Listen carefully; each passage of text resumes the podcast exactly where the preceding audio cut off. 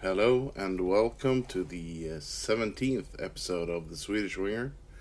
I'm your host Lars, and on this episode, I'm going to run through how it's going for the Swedish draft picks of the Detroit Red Wings. I will go as far back as the 2019 draft, and I'll stick to the Swedish players and one Austrian who are still playing in Sweden. So I won't be talking about Albert Johansson and, and those, uh, or Jonatan Berggren, for example. I'll stick with the the players playing in J20 leagues, um, SHL, and Hockeyallsvenskan. So let's begin with. Uh, well, he's pretty much the longest of shots now to ever make it to to the US, and uh, well, again, rather, and that's Albin Grewe. We picked him uh, 66th overall in round three in 2019, and as I've stated before, he had a massive run of bad luck. In a way, also marred by by some poor decisions, like when he decided to go to Saginaw instead of just leaving Djurgården for another Swedish team. But I guess that's also a bit of bad luck since it was the COVID season that ended everything for him there. Um, he's playing in Mora now in Hockeyallsvenskan. He has played, well, 12 games and has 5 points, and he's injured. He has had plenty of injuries, well, pretty much every ever since he started playing on at, at senior levels. He's been unlucky with injuries. And I think you could say, I mean, when we saw him play in the World Juniors, and when he got drafted, there was a lot of hype around him. Uh, he was great in interviews. He was talking about how he was modeling his game after Brad Marchand. He went under the nickname T Rex because he was on the top of the food chain in the World Juniors and such. But I fear that he might have found his level of play now in the uh, Hockeyallsvenskan, which, which is the the second tier of uh, hockey in Sweden. So if he ever makes it over to the AHL or the NHL, it's one hell of a story. I really, really doubt he will. He is 21 now, so fair enough, he's not old, but he's not like running show in Hockeyallsvenskan. It's rather that he's he's a second or third liner in Hockeyallsvenskan. He's a useful player there, but it's not like you hear a lot of talk about him going to different clubs or or moving up in the system. So that's a guy I think as a Red Wings prospects that's kind of over. From the 2020 draft, we have two players who haven't two Swedes rather that haven't moved to the uh, North American side of the world yet. Uh, Lucas Raymond being the one who's traveled and done well, but William Wallinder and Theodor Niederbach who are both playing in Rögle now, together with Marco Kasper. So I think I'll I'll run through William Wallinder and Theodor Niederbach, and I, I will pick Marco Kasper when we get to him. So I was watching the uh, Brynäs Rögle game today uh, live at Gavlerinken, and um, William Wallinder is way more than advertised. He is so good. He's positionally sound. His defensive play has come a long way since the draft.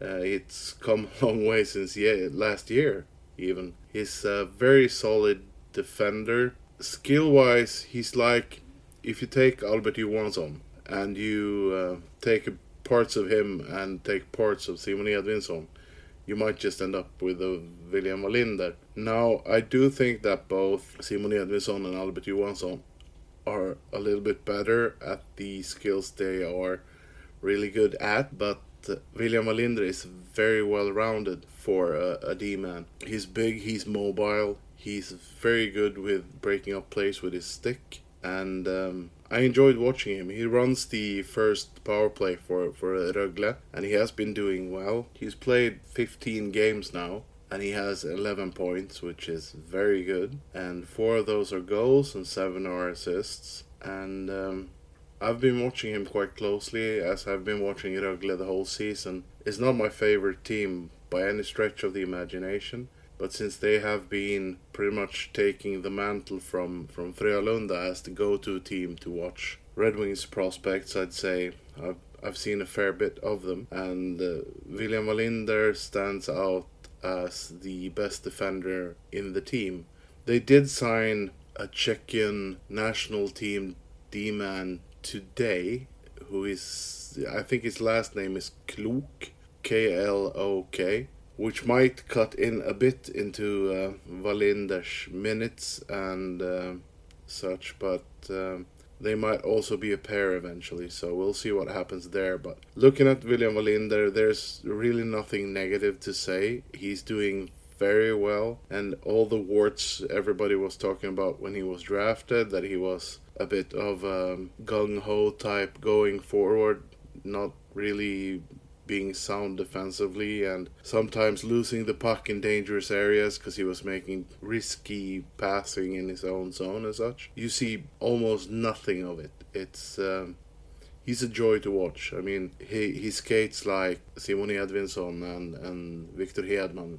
For a big man, he moves so smoothly. He has the vision. He has pretty much everything you could want for from a defender. We'll see how it translates. I think he'll come over next year. I can imagine him having much to prove if it's that that's the reason he should stay in the SHL. He plays the most out of all the defenders in Rögle with a, an average of 21 minutes and 57 seconds, so 22 minutes a game and runs the first power play. So no, I like what I see, and I have really nothing, nothing negative to say about William Olinder or William Olinder, as we call him in Sweden. But then we have Theodor Niederbach, and uh, if everything is rosy when you talk about William Olinder. Theodor Niederbach is a whole nother chapter, I'd say. I mean, last season he left Frölunda after last season, um, where he played 51 games and had 16 points and an average ice time of uh, about 10 and a half minutes and he wanted more ice time. He wanted to develop, so he signed with Rögle. A signing I wasn't too positive with to start because Rögle is a team that is very solid at the center position. They have really good centers, and you had that feeling that Marco Kasper would be their young center going forward. So in 15 games now, uh, Theodor Niederbach has one goal for a grand total of one points and in 15 games he has 9 shots on goal and an average time on ice on 7 minutes and 19 seconds. I saw him play a little bit more today and um, Rögle played a poor game. They they are not playing well.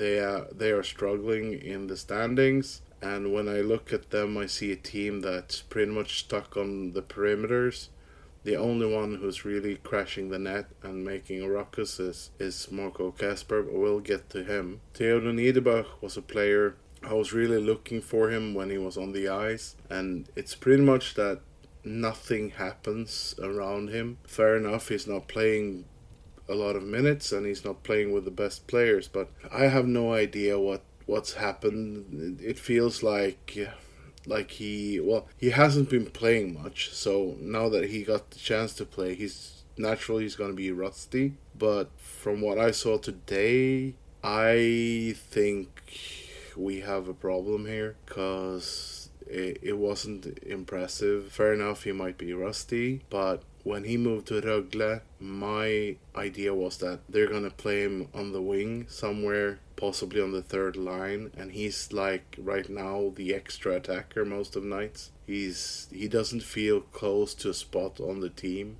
and now that he's playing, he's playing about eight minutes a game. That's not gonna help him develop much. Yeah, sure, he'll develop he'll develop by by aging and, and becoming stronger and such, but he's not playing enough to really take steps. That that's my my my view on it at least. So it's kind of it doesn't feel great. I've had high hopes for Theodor Niederbach and in a way it feels like I have to moderate those a bit. I would say if he doesn't start playing way more or switch his team to a team that that more or less makes him an, an important player so he, he can make room for himself uh, and and develop. I think I would say he's a long shot to make it to the NHL at this moment because he doesn't have the um, the opportunities in Rögle. And when I saw him play, I mean, he skates well, he he moves well, he he tries to make plays, but there's just nothing there. It's uh, he gets so few shifts and uh, so little time. So unless they are really banking on having him as the replacement young center for next year, I think um, going to Rögle was a, a really big mistake. He, he should have gone to a, a in quotations then a worse team to play more and develop in, in hard situations where you play hard uh, opponents and you have to work for everything. Now it's like he gets tossed in like one or two th- two shifts per period, and then you don't see him. And when he gets to play, he's rusty, and nothing much happens. So, oh, I don't know. It doesn't look good. I'm I'm a bit worried. From the uh, 2021 draft, we have Liam Dower Nilsson, who is doing pretty much what Theodor Niederbach did last year in Frölunda. He's he has played 18 games so far. He's been scratched for some games. I think he had he had some games where he had zero minutes, but I think he was dressed for them. So in 18 games, he has one goal and three assists for four points. Uh, on average, he has seven minutes and 28 seconds and he managed 14 shots on goal. He has been used as a left winger mostly. I've seen him play center maybe once, and um, considering he's doing the same thing Theodor Niederbach did last year, and he is a year younger, fair enough. He might need some more some more ice time as well, but um, it's the Frölunda way of developing players. It worked for uh, Lucas Raymond, so I'm not sure right now if he's in the right spot or not. But he gets to play. He's in games. He doesn't play that much, but it's at least about eight minutes a game, basically every game. So he's not shining by by any stretch of the ima- imagination. He's not like kicking in any doors anywhere, but it's looking decent. I like his um, tenacity. I would put him ahead of Theodor Niederbach if I were to rank the the two. I think uh, Liam Dower is a more complete player. He has better skating. He's a quicker player he moves his feet more. So uh, I like what I see, but it it's again it's the Frölunda way, way of developing players. And who am I to argue, considering how many players they've sent to the NHL? But the low ice time isn't sexy. It doesn't make uh, make me go like wow. He's really sh- doing stuff like getting ready, but I do think he'll have a year or two before he's even to be considered for going over to the the North American leagues. So we'll see. What is there else to say about him? I think we should draft his brother. That's for sure. He's doing great. I'll bring him up. His name is Noah Dower Nilsson. Naturally, I'll bring him up when we are closer closer to looking at prospects. But so far, so good. Um, I think we have something in Liam Dower Nilsson that we might have lost in Theodor Niederbach. But he, at least he's playing, and he's playing seven, eight minutes every every night, and he's not old, so it's looking decent. That's where I'd put it. He's he's looking decent. So, and this brings us to the latest draft, which is the 2022 draft, and I'll start from the the later rounds, going back towards the top. Then, so we have Maximilian Kilpinen, who we selected with the 129th pick in round 4. He's registered as a center or a left winger, and I can honestly say I have only seen like one highlight of his play. So he's not making any waves. He's playing for the Örebro J20 in the National uh, J20 League, which is the uh, primary developmental league for juniors in Sweden, and all the SHL players are well, all the SHL teams are putting their juniors through that that system. And in 20 games, he has seven goals and eight assists for 15 points. Like I said, I have no idea, but he's not making much waves. You don't hear much about him, so I think we could say he's on the developmental path that Örebro has designed for him, and we'll see if he eventually becomes an SHL player. He hasn't gotten any SHL time so far this year. The other Swede picked in 2022 was Anton Johansson, a defender that shoots right, big guy at 6'4, 193 centimeters, and uh, he has been called up as the uh,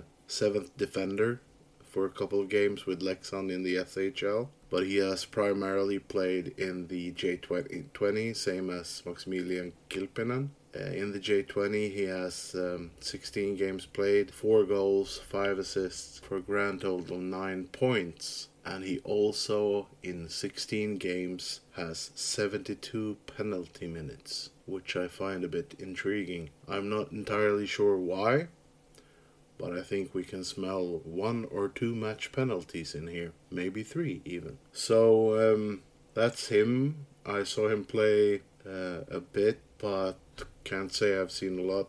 I saw him play in the preseason, and I saw him play one shift, I think, for Leksand on TV. So um, he has the um, the hockey family heritage uh, his cousin is Alexander Wennberg, who plays for Seattle Kraken, I think and his father is Thomas Johansson, who is a Djurgården legend, but is now the general manager for Leksand, where where Anton plays. So what I've seen from him, primarily from what I saw in the preseason games, is that he like all the um, Yzerman, D man, well, big D man draft picks is that he skates well. The kid has something. I can see why they drafted him he's very raw, but in the same mold as William Wallinder in terms of you can see that there's something there, but you have to follow some kind of path to see where it goes. His development will be an interesting follow because. I mean, if everything falls into place, he is a big right shooting D man with uh, hockey acumen in his family. So I find him intriguing, but I wouldn't say he's rocked my world. So that brings us to the last and probably what you might call the honorary Swede in uh, Marco Kasper. I saw him play today, and I've seen him play. I saw him live today, and I've seen him play live a couple of times, and I've seen him plenty on TV. And um, it's hard to describe how he plays. I would say I would liken him to Tyler Bertuzzi, but if Tyler was more skilled and a center. Marco Kasper is an ordinary type player. He's always in the mix. He's always in the shoving matches. He's hated by his opponents. Same thing today when you when I watched the um, the Rögle Brynäs game. Every time there was some some scuffle after the the whistle or some kind of argument or pushing and shoving, Marco Kasper was was there. If he was on the ice, he was always there. And you could see, like, when you watch a game, there's so much stuff that happens in the game that you don't see if you watch it on TV. But when the puck is in the other end, you can see how often the the other players are there to slash him on his feet and on his legs because they want to show him how much they dislike how he plays. He gets in their faces. He he really ruffles some feathers. He finishes hits. He's an energetic player and he has skill. I mean, there was a lot of talk before about how he was lacking offense, but if you look at his play this season, he has 15 games played, 3 goals, 7 assists, um, for a grand total of uh, 10 points. But he's also a plus 11, and I know that's a shit stat, but you can read out read into one thing that he's playing on a struggling team, yet somehow he's on the plus side of the plus minus, which I would say indicates that good shit happens when Marco Kasper is on the ice, which means that's kind of interesting. He's also not drawing as many penalties as he has been before.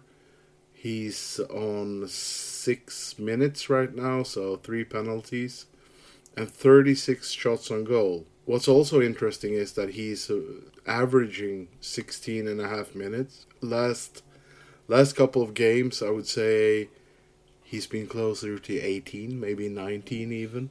And he plays as advertised, but he has the offense that many people, many expert in quotation mark, said he didn't have, but he does.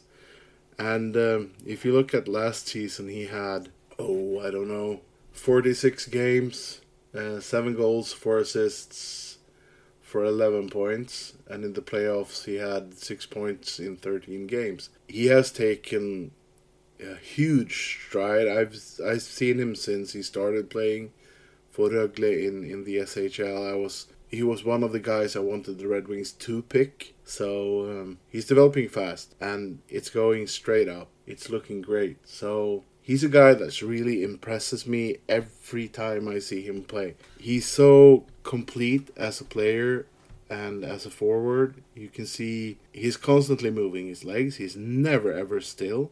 The only time he's still is when he is face face washing someone. He's finishing hits. He's solid offensively and defensively. If you take Dylan Larkin and morph him with Tyler Bertuzzi and sets him as a center, that's Marco Kasper. I think Marco Kasper will be a solid first C or second C depending on well basically you can run him as as you, you have two lines that are both a 1A 1B option and the ones going the best for the day plays the most. I mean, you could have a, a Bertuzzi, Larkin, Raymond line, and then you have uh, a, a Kasper and whoever's on the wing line as a 1B, 1A, 1B option. So that's my run through of how it's going for the Swedish and one Austrian prospect in Sweden right now. I hope you enjoyed it. I did get some questions on Twitter. Might also might as well get Twitter questions while Twitter's there, right? One of them was about Leo Carlsson, which I've spoken about, but I will speak on again later on when I start diving into prospects. But um, the other one was from R. Smith Bunch of Numbers, and I thank you for the question, but I can't remember your numbers. But that was about Niederbach, and I think I've answered those points. Um, well, that question during the podcast. Another thing that was fun that I enjoyed was that I asked on uh, October the 11th, I asked the question on Twitter who will finish with mo- more points, Detroit Red Wings or Buffalo Sabres? And I had 154 votes, where Red Wings won that, well, questionnaire with uh, 91.6%. The reason I was asking that question was that I don't think we are as good as people think we are, and that hot start has gone to a couple of our fellow fans' heads. I don't think we're a lottery team. Well, I do think we're a lottery team.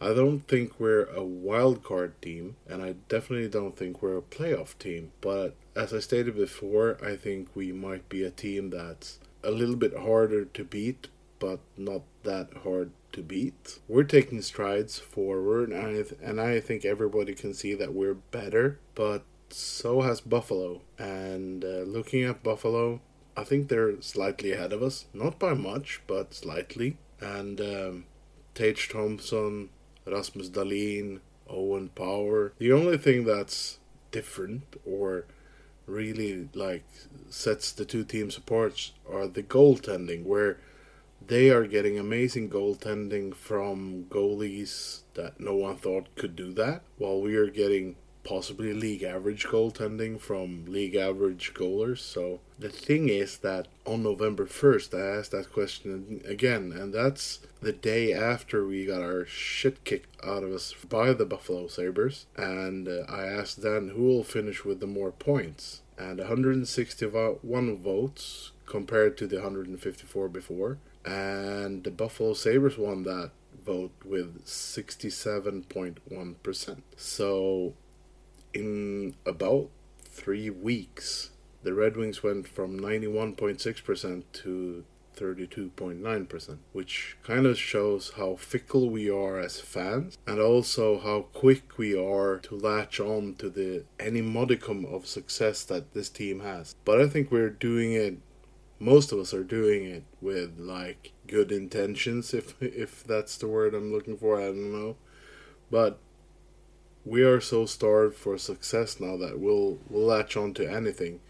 But I reckon that we need to keep calm and carry on. We're not really there yet. Just take the the wins and the successes and the development of our young guys uh, as for what it is that we're moving forward slowly but steadily. Yzerman is not building a team quickly and he inherited a team that was really poorly built, filled with really bad contracts. So where he started was not from a great spot, right? So um, we'll get there eventually for sure. So that's all I had for today. Uh, I hope you enjoyed it. I'll try to be more frequent with my podcasting, but I'm also working a lot and it's kind of intense at work now with well what's called grading papers. So um, i'll try to be more more productive on the podcasting front when i can. So until next time see you around